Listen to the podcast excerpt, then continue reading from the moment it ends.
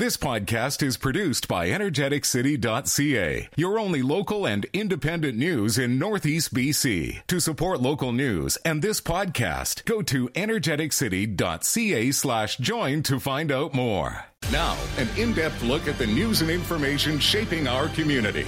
This is Moose Talks with your host, Doug Craig on Moose FM. Good morning. Welcome to another episode of the show. A little later on, we're going to be talking with Susan Adams, the executive director of the North Peace Community Foundation. Fort St. John City Council recently approved the transfer of grant and aid funding, I guess, duties to the foundation. Uh, that's going to happen later in the fall officially. So, we're going to st- discuss what that means for you and groups in the community who are looking for funding going forward. But first, Overdose Awareness Day is August 31st, and Urban Matters is partnering with Fort St. John uh, Community Action Team, pardon me, uh, to put on an event that day at Festival Plaza to spread awareness about the overdose crisis in Fort St. John. To talk about that, we're joined now by Julianne Kucherin from Urban Matters. Julianne, thank you so much for being here today. Awesome. Thanks so much for having me. I think it's Kutran, actually, as I say. My Close apologies. Enough. Close enough. Uh, so, Julianne, why don't we start with um, the day itself and the importance of having a day to talk about and be aware of the overdose crisis here in BC and beyond? Because, I mean, it is a crisis. Yeah, most definitely. Thanks. Um, so, Overdose Awareness Day is actually an internationally recognized day. Mm-hmm. Um, countries all over the world uh, celebrate or honor the day on August 31st. Um, and I, I don't know how many years this is running, but here in Fort St. John, this is actually our fifth year running. So yeah. we've been doing it for the past four years in different capacities. Um, but essentially, it is all about uh, honoring those that we've lost to the overdose crisis, providing some education and awareness to the community about substance use and overdose. Um, it's really uh, an opportunity to reduce some stigma and to create some compassion in the community mm-hmm. and come together, honor our frontline service providers um, and families that are struggling with the loss of a loved one, um, and just really a day to learn um, and come together. Yeah. I mean, this is the stigma to me is, is, is so interesting because it's still really something that I think a lot of people think happens to other people, right? right? It happens to, you know, and it's not a nice term, but to junkies and, and, and people over there. It's not something that affects them until it does. Um, so, I mean, is talking about reducing the stigma. What do you think is the best way to do that? Is it just talking about it? Is it talking about it more? Is it me talking about more in the media and just saying, this is happening in our community? To our friends and neighbors. It isn't happening over there, it's happening here. Yeah, I mean, when you look at the statistics, uh, it is uh, a lot of times, I mean, the highest rate of um, overdoses and overdose deaths still continues to be um, males in their, you know, 20s to 50s and 60s even yeah. like we're seeing the rates um, high even in kind of the later stages of life and this is you know due to a lot of different things um, i think locally a lot of it um, is those in industry. Um, so, say you know someone goes into work in a camp or on a site and comes back and is using in, in their hotel room, um, kind of recreationally, and then they're using alone, and that's often where we see the overdoses. Um, but I know, uh, like you say, it's it's not just people that are disconnected from society. It's often people's um, family members. So. Uh, children and youth, um, so people's kids, people's coworkers, um, people's loved ones, and it's um, definitely often in um, residences. Like I believe uh, the stats show that um, in the Northern Health Authority, over 60%, so 62%, are in local residences, so people's homes and mm-hmm. garages. Um, and then uh, 20% is in other residences, so like hotels, motels. Um, and then 15% um, happens outside, so in vehicles, um, sidewalks, parking lots, things, th- things like that. But you can see that the majority is in people's private homes and mm-hmm. often using alone, which is when you can't have someone come and revive the person that's suffering from an overdose. I mean, that's that's sort of the scary part of this is because, of course, you know, and I think part of the day um, that we're going to talk about in a few minutes is there's mm-hmm. sort of demonstrations on how to learn how to administer naloxone when yes. you you see an overdose occurring. But if you don't see that, if you're using alone, that's not an option available to you. So is there is there an element of this that even if maybe you're a user that you want to learn something about maybe a, if, if I have to use I need to be doing it in a, in a safer way, and that we have a, a kind of a role to play in making sure that both we don't want people using, but if they are, we want them to be safe in doing so. Totally, and I think that's such a big part of the reducing the stigma Yeah. and, and having kind of more of a compassionate um, approach to it is that um, whether people are using for whatever reason, you know, based on, um, you know, some people may have used opioids for like a back injury and then Yeah. got addicted to it and w- weren't able to come off it properly. Um, so it's not always just, um, you know, someone's fault or people saying, oh, it was just Sure. someone who, you know, has a bad background whatever. You know, it can be childhood trauma, all these things that lead people to use substances, usually to escape pain and trauma. And so um, I think with, uh, with, you know, the compassion piece, I think really recognizing meeting people where they're at. Um, and like you say, not necessarily having this idea that everyone just needs to not use substances and, um, you know, abstinence is the best course of action and we need to criminalize people who are using substances, but more of that compassionate approach, meeting people where they're at in their journey, and whether it's providing education and awareness about providing harm, harm reduction, so um, you know, providing safe, safe and clean um, use kits. Um, or um, kind of naloxone kits to people so that they can have them if they're using with friends or um, you know are able to revive someone on the street and be able to know how to use that. Um, and then, of course, it's a full spectrum. So maybe there's people who are ready to not use anymore. And so maybe having a referral to um, a detox center or a treatment center. And then I know um, OPSs have been a big thing around our community. And that's Yeah. just one part of the spectrum, using um, substances safe in a building, right? And so I think it's all about those different pieces about meeting people where they're at in their substance use journey. All right. Well, let's talk about the day itself. Um, you, from what I've seen, kind of a, a, a prospective agenda anyway. You've got kind of a full day of activities planned for the 31st in Festival Plaza. So, Yes. why don't you take us through some of the things that if you uh, stop by for a few minutes, or you know, the, the whole thing, if you want to, what what you might see and do and see there. Great.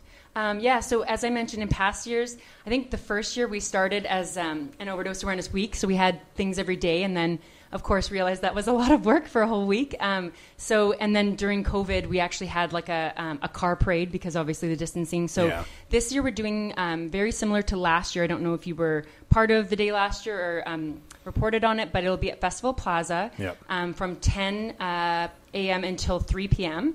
And so um, we're going to kind of have the Festival Plaza area open like you know the farmers market would be with tables and people can kind of come in um, and at 10 we'll kind of have a formal opening so um, you know a bit of a um, a few words and perhaps drumming. Uh, we're working on getting um, some elders from a local First Nation to start us off in a really good way. Um, hoping to have a couple of the local politicians to say a few words, um, and then kick off the day from 10:30 until 12 with just kind of an open house style um, activities. So you can go to different tables and booths of local service providers.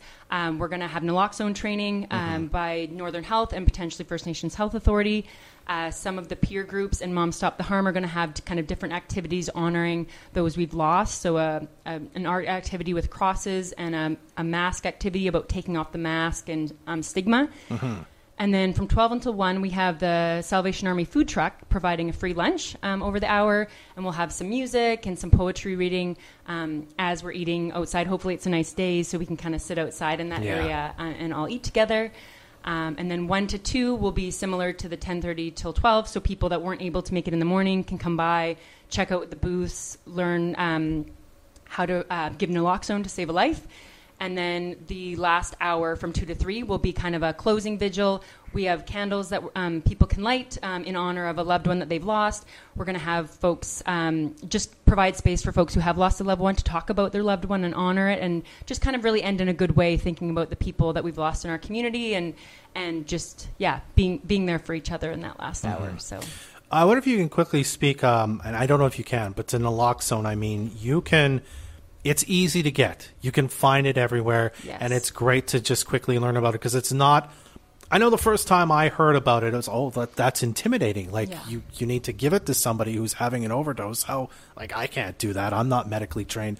It's it's not that hard, and and you can very easily help somebody through that situation by just learning how to use it and, and having one on hand, a, a kid on hand, right?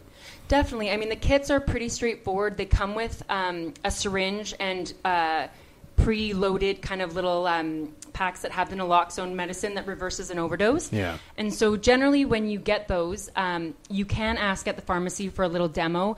Uh, I know um, Northern Health and First Nations Health Authority in the past, when they've done demos, they've you know used an orange to be like someone's um, muscle. i I believe you um, put it into someone's shoulder or like a meaty part of their leg Yeah. when they're suffering an overdose. And um, the little kit actually has instructions too. So, say if you weren't able to get properly trained, there's a step by step kind of instruction booklet Yeah. inside the kit. Um, another thing that's happening is more and more we're seeing the nasal naloxone where you just have to insert it into someone's nose and kind of push that medicine into their nose. So I see. Um, I think uh, as time goes on, there'll also be more of the nasal naloxone available, which I think, like you say, people will feel a little bit more comfortable that they don't have to um, ha- put, a, put a syringe in someone's Sure. arm or leg. But either way, they're both pretty straightforward. I'd say, I mean, finding just a meaty muscle is much easier than, well, do I have to search for a vein like you're Right. an ER nurse or something? Okay. All right. Uh, if people want more information about this and what's happening on the day, and, and if they want to help, if they want to spread the word, what's the best uh, thing they can do and where can they find that info? Yeah. So um, I don't know if everyone can see this, but this poster, um, this way, yeah. Yeah, there you go. We're going to be posting this around the community. Um, so, you know, uh, posting in all the local coffee shops and um, kind of grocery stores. Um, so that has the uh, the date, time, and um, list of activities. And uh, we'll make sure that we kind of share it on um, different Facebook pages. We've got all of our community organizations. So this is put on by the Fort St. John Community Action Team, Yeah. which is made up of different social agencies, health agencies, First Nations, communities, and organizations. And so it's really a collaborative effort. Like Urban Matters has just been hired as project manager to help with this, but really it's all these groups coming together to put this on. So everyone will be sharing it out. Um, if you want to get involved, at the bottom of this poster, it does have Urban Matters phone number and an email address for my colleague Sarah, who's um, also supporting on the project management. So yeah, it's uh, it's going to be a great day. Anyone and everyone is welcome to come.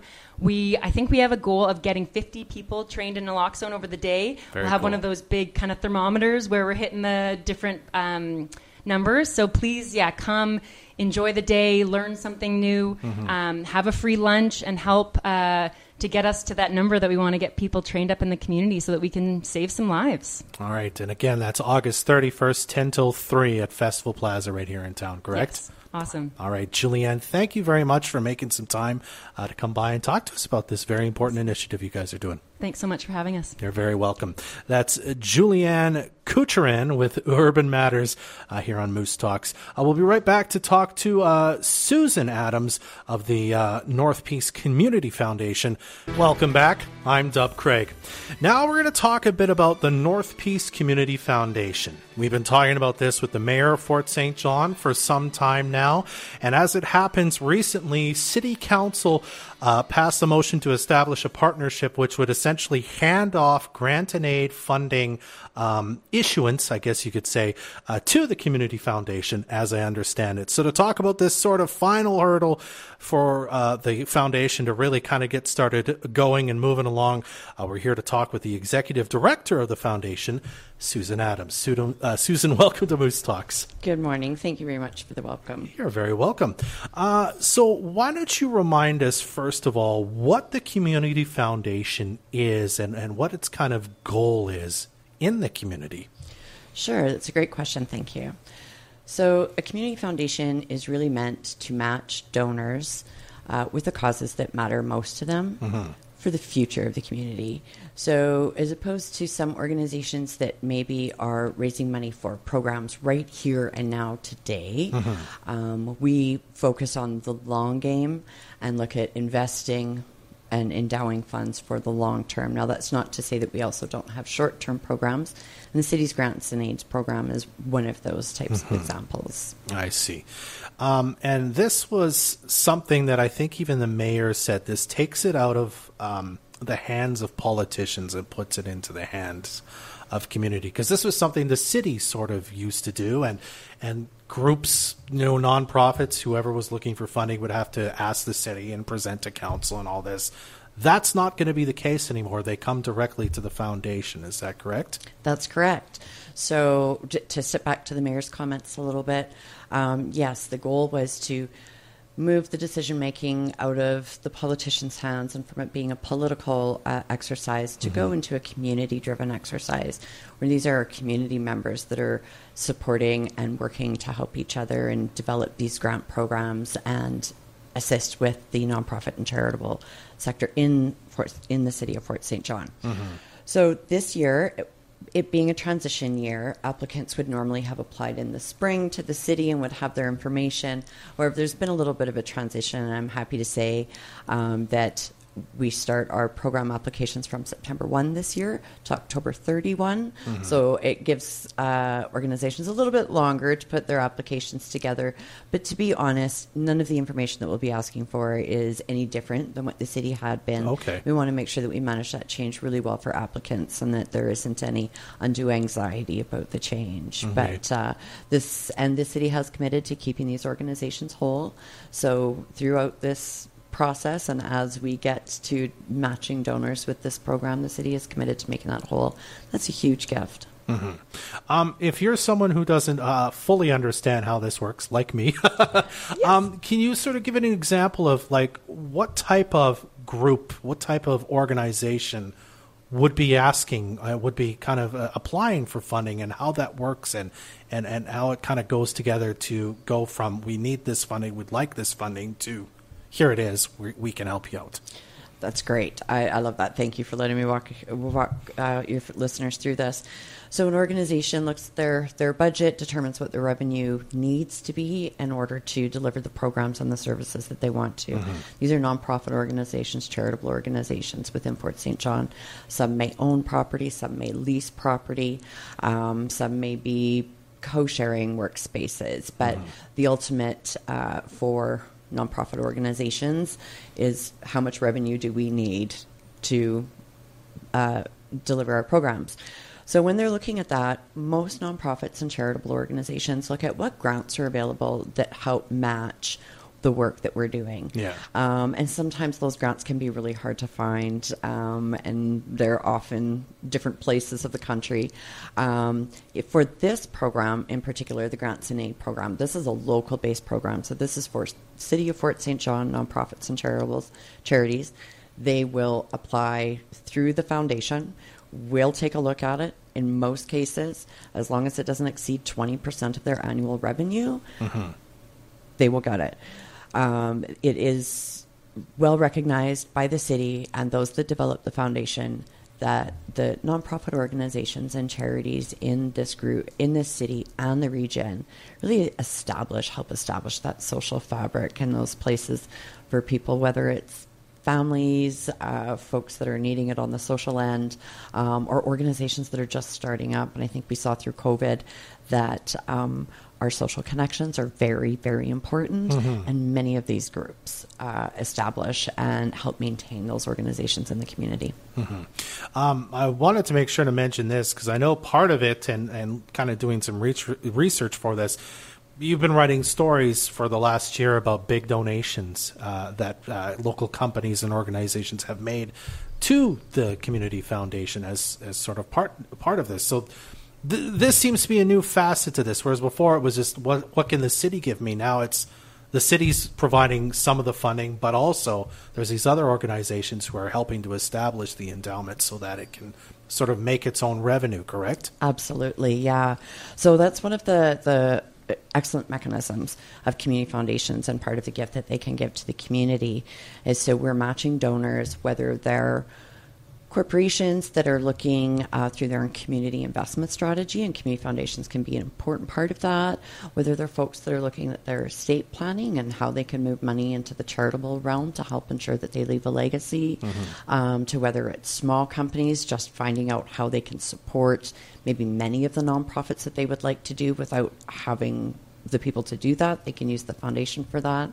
And then as we've started to help local government establish and maintain some of their programs. So um, it really is matching donors of all kinds uh, with the causes that matter the most to them. So essentially, the company and and also in this case the city they give you the money, you and the board and what have you, and then allow you to administer it sort of as you see fit and, and sort of trust you to do that. Uh, you know, Exactly, okay. yeah. Rather than them having to decide, as you say, do I want to give to this? It kind of goes to the community in a sense. goes to the community and and the needs will be determined on an annual basis with the community telling us um, you know areas that need more support or need a bit more spotlight or need a little bit of a push to get started. So that will be done on an annual basis through the board of directors. Now I know that uh, uh, you know in a, in a little while, in a couple of years or whatever, this is going to end up saving the city some money once the endowment's sort of established. It won't be costing the city as much to do this as it was before when they were handling it. Uh, but what are the advantages for the groups specifically looking for funding from this? Is it that there's now more available because this could this could just essentially grow and grow? that is absolutely the potential, and I, and I think that we're seeing that really quickly. Um, that the opportunity for that fund to grow quickly um, is there, and there will be more funds available uh, to a broader diversity of groups. Um, as you said, it also reduces the amount that the city has to invest, and you know it's not that the city will take in less money, but those are just other areas that they can apply that money to that helps the community. So um, this really does, you know, over time become a bottom, a more organic program um, from a bottom up rather than that top down, highly administrative approach. I see. Okay. Well, if you uh, if you happen to be somebody from a local nonprofit who's maybe okay, well, this is a lever I've never pulled before, or somebody who wasn't sure how the transition would go, uh, as you said, not much has changed except I guess who they're asking. But how do people uh, get involved and and maybe if they want to donate, they want to you know apply for funding. What what's the best way they can do that? So first, I'll speak to the funders Yeah. or to the applicants. So they will get an email from me today uh, with the grant criteria, and the application period is September one to October thirty one. So that information they'll receive via email. It will also be available through our website and our social channels. Yeah. And this is for next year, correct? This is for funding for 2023 Gotcha, through the okay. Grants and Aid program. Yep, Yeah. and they'll know by the middle of November whether they've received that or not. So um, that there's that part of it. Donors can call me anytime. Um, I'm available. They can reach me through info at northpeacecf.com, as well as any applicants that maybe hadn't applied, as you said, maybe maybe haven't pulled that lever before because they didn't fit into a permissive tax grant stream. Um, now we want to look at the whole of the organization and how can we support them. So they're welcome to get in touch with me at info at northpcf.com. All right. Well, Susan, it's very uh, awesome that you took some time to chat with us today, and we appreciate it. And uh, we'll have you back to talk about some of the programs you've funded and all that good stuff uh, in the future.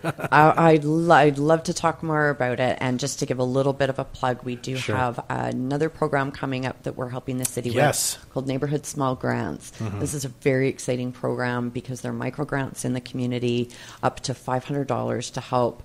Uh, neighbors create and do something within their own neighborhood. So, Okay. whether this is a skills share or a craft afternoon with the kids in the neighborhood, a movie night, it's it's anything that people can dream of that will help add value and, and to their experience in the community. So I encourage people to go to nsg at fortstjohn.ca to get more information. Uh, that's going to be a really fun one. Excellent. Sounds like an excellent program. All right, Susan, thank you so much for being here again. I appreciate it. Thanks for having me. You're very welcome. That's Susan Adams, the executive director of the North Peace Community Foundation. Thanks for listening to this energeticcity.ca podcast. Energeticcity.ca is your only local and independent news in Northeast BC. To help keep us independent and to support this podcast, go to energeticcity.ca slash join.